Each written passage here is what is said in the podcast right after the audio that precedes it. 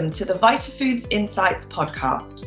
Join us as we explore the latest science and innovation helping the global health and nutrition industry connect, develop, and progress. Today's host is Natalia Franca Rocha, content producer. Hello, and welcome back to another VitaFoods Insights podcast episode. I'm Natalia Franca Rocha, and today we'll be exploring the role of vertical farming, food security, quality, and purity. I'm joined today by Johnny Stormonth-Darling, who's technical director at UK Urban Agritech. Thanks for joining us, Johnny. Hi, Natalia. Pleasure to be here. To get us started, can you explain to our listeners what do you do at UK Urban Agritech and what exactly is vertical farming?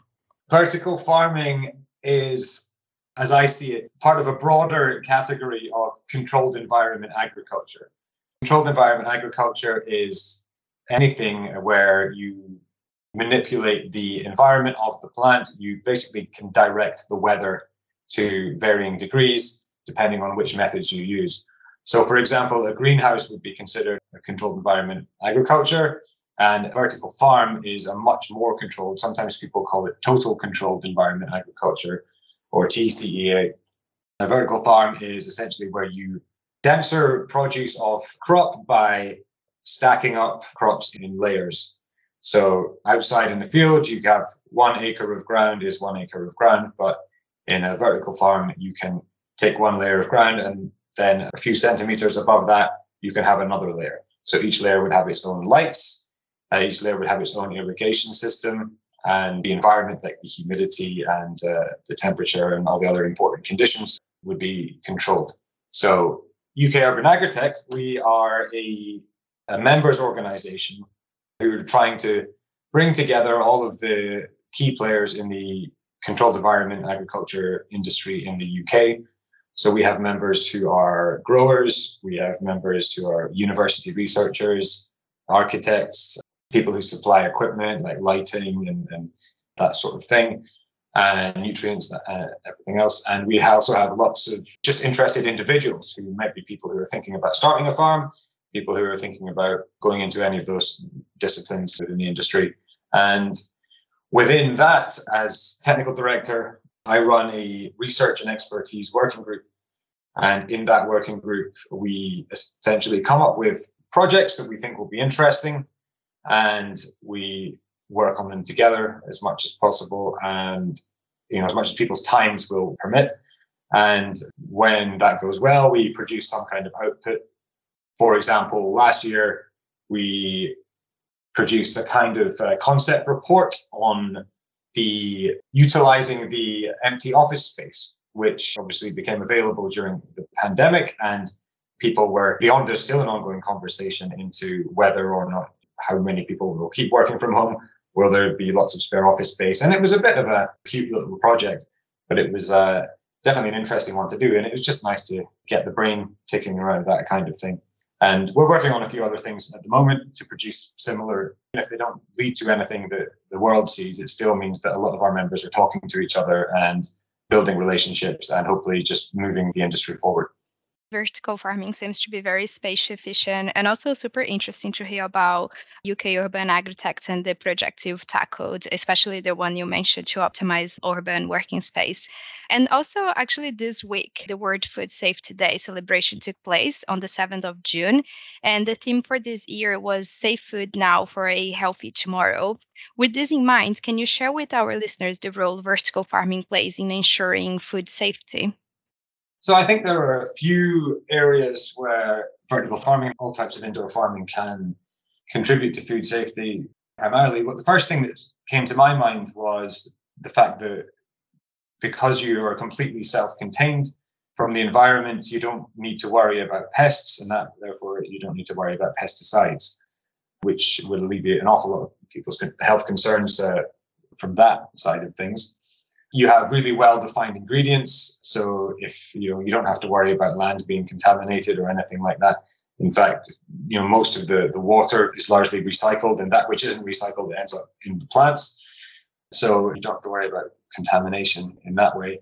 Then i guess if you're thinking about healthier tomorrow then you know that leads into all of the environmental intersecting issues.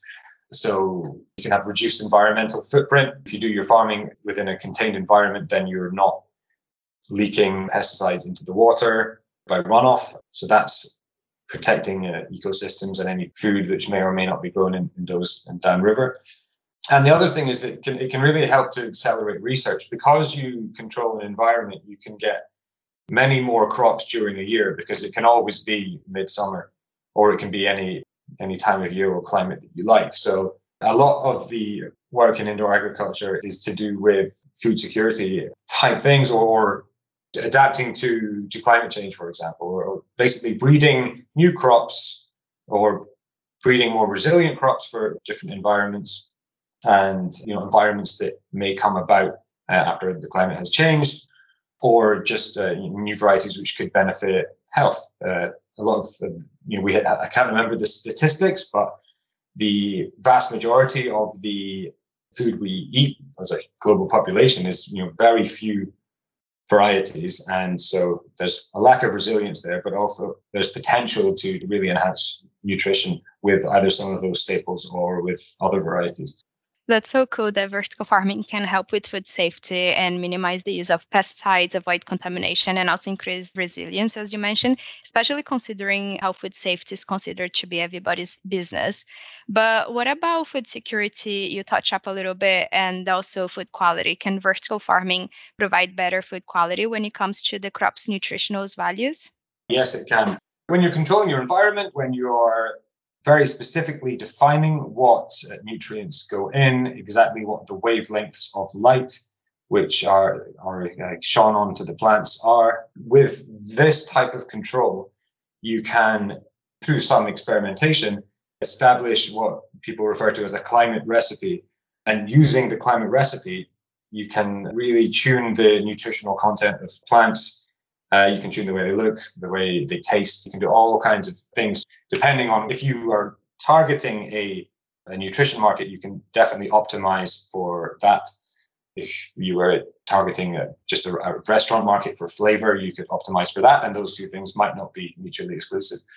There's also a repeatability side of things. So if you can produce the same crop, the same flavor, the same nutrition content every time the downstream processing of the crops, uh, whether it's going into any kind of just healthy food or some kind of medicine, those uh, downstream processors can be very comfortable that they are always getting the, the same ingredient, which might not be so true for something can, uh, grown outside where the, the weather can change the content. In terms of food security, ultimately it's about not needing to worry about the weather. And as we all know, the weather is changing all over the world much more quickly than, than we can adjust to. And on top of that, by the fact that you don't necessarily need to have your farms out in the countryside, or they don't have to be grown in certain countries, you can have the food you need grown basically next door to where it is eaten. If you can, you know, afford the rental costs, environmental benefits come with that, like food miles and everything. But there's also an economic resilience there. So more vulnerable people might be subject to unfavorable economic conditions, which make it hard for them to buy fresh produce from other parts of the world or even other parts of their own country. So, if we're able to expand indoor agriculture uh, to to the vast corners of the world, then then then could be potentially very very beneficial to more vulnerable people as well. That's amazing to see how many benefits vertical farming brings. And considering the vertical farms can be found indoors, a controlled environment, and I suppose, as you mentioned, even at the heart of cities, it brings me to my next question How does vertical farming impact supply chains and prices affordability to the end consumer? Vertical farming is, is expensive.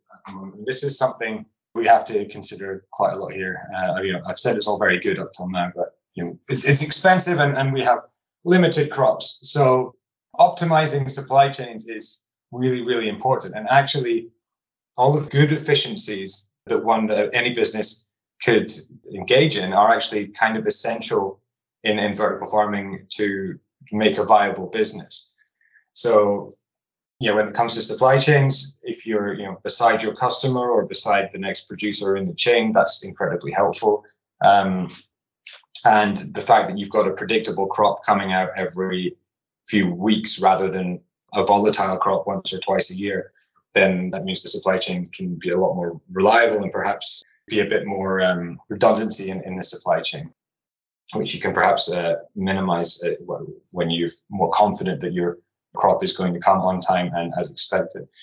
Other than supply chains, like the whole circular economic thinking is really important in the industry. I guess this does connect with supply chains, but you know the way that a lot of people in the industry are talking now is that to really get the environmental benefits and to get the financial benefits for their business, it's it's it's very helpful to establish chains process flows whereby the organic waste from uh, a farm or, uh, or, any any organic waste source could be reprocessed into perhaps into nutrients for uh, a vertical farm, and then the waste from that could potentially be uh, transformed into something that could be fed to to a mushroom farm.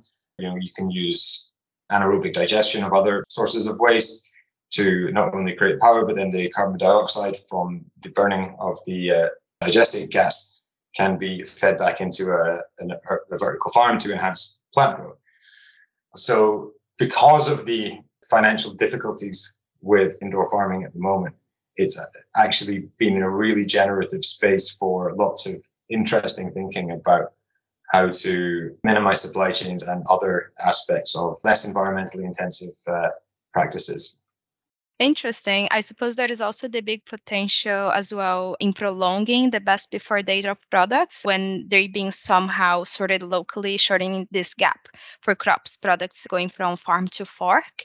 And also with the COVID pandemic, consumers are more aware of their well-being and mental health. So the demand for botanicals, for example, has drastically increased as people turn to nutritional interventions.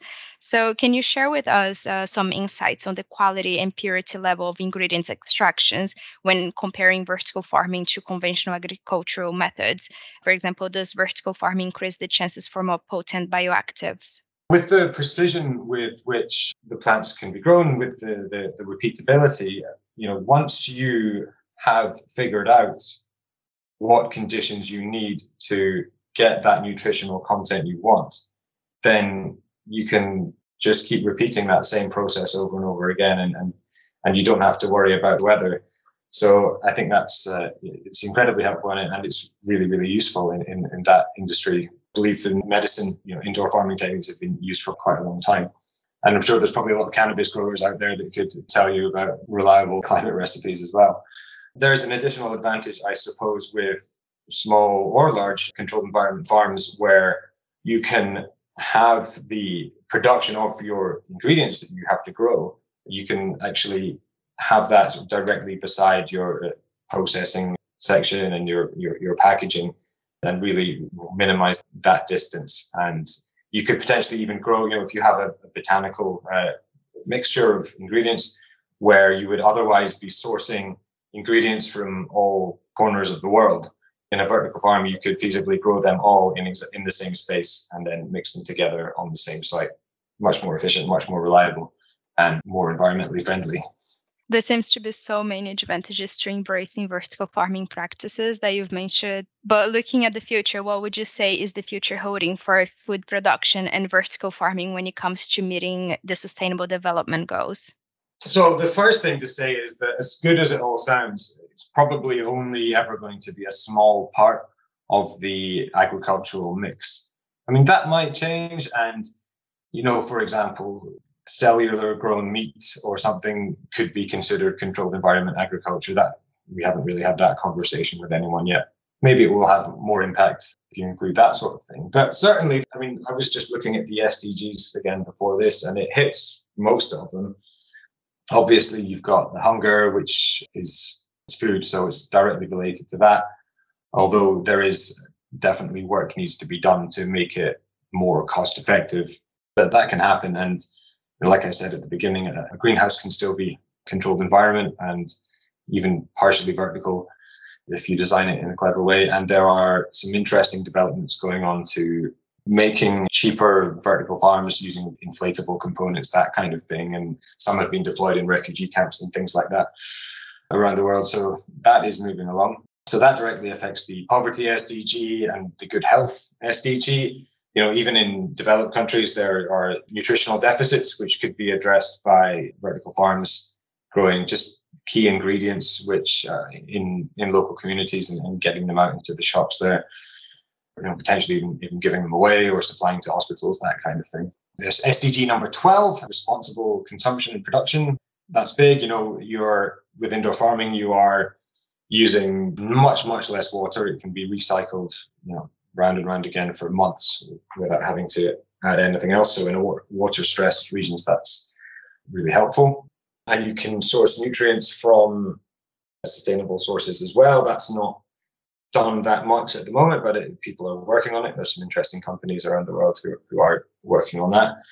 And ultimately, it is a responsible form of production because you are not interfering with the environment. You are leaving the fields there ready to be rewilded if you want, or to grow, perhaps grow food outside, but in a less intensive way. So it takes uh, some of the pressure off external environment. It feeds directly into sustainable cities as well. Uh, because you're suddenly bringing food growing uh, back into the city. You know, we've had allotments, uh, you know, for for a long time. And, you know, there've been a few rooftop greenhouses kicking around, but the more spare space you can use in the city for food growing is uh, definitely helpful there. Education, we have members in our organization who actively engage with the schools and help to provide, uh, you know, a, an interesting application to, to support learning. It's really helpful just by the fact that these these farms uh, are not polluting out, outside directly. You know, that can be completely eliminated. And the only one that really are uh, energy and decent work, because the financial imperatives of vertical farming are largely because of energy and employment. There's a real push now to increase automation in the industry because it's it's the biggest cost, uh, which is a shame because it means this industry will probably never deliver quite as many jobs as, as a new industry could. So that's a shame, but it seems to be essential. I think the environmental benefits uh, probably outweigh that, given that you know, farming employs very few people in, in developed economies anyway these days. And with the energy there's a huge amount of work. You know, the conversation around energy is really heating up. Everyone's realized that it's essential to justifying the validity of this industry. And everybody who's in this industry actually wants to address it because that's kind of why, you know, they all came into this industry with an environmental conscience. So most vertical farms now, they will have one of these renewable only suppliers and possibly quite a lot of on-site renewables like solar and wind and anything else that they happen to be situated beside. And there are plenty of interesting co-locations you can adopt, such as you know putting a, a greenhouse on top of a, a warm building to use that waste heat. So there are lots of efficiencies available, but it largely depends on where you are. But hopefully, with the improvements in LED lighting technology, the energy consumption will go down and go down. And as your governments incentivize more renewables into the grid electricity mix, then that will mitigate these issues to a large extent. I think that just about covers the SDGs. Obviously, it affects uh, life below water, life on land as well, because they're all they're all interconnected. These things. So I think if we've hit quite a few of them there, and that's probably going to impact all the rest, hopefully. Well, what a nice way to wrap things up. Understanding more about vertical farming has been of really great benefit for our listeners. So, thank you so much, Johnny, for sharing your insights with us today. Thank you also for our audience for tuning in. Thanks, Natalia. For more content from VitaFoods Insights, make sure to check out our website on the link available on the show notes. And if you do like the show, make sure to subscribe and follow the VitaFoods Insights podcast. Feel free also to recommend the show to a friend that you think would enjoy it. That's it for now. Thanks, everybody, and we'll see you soon.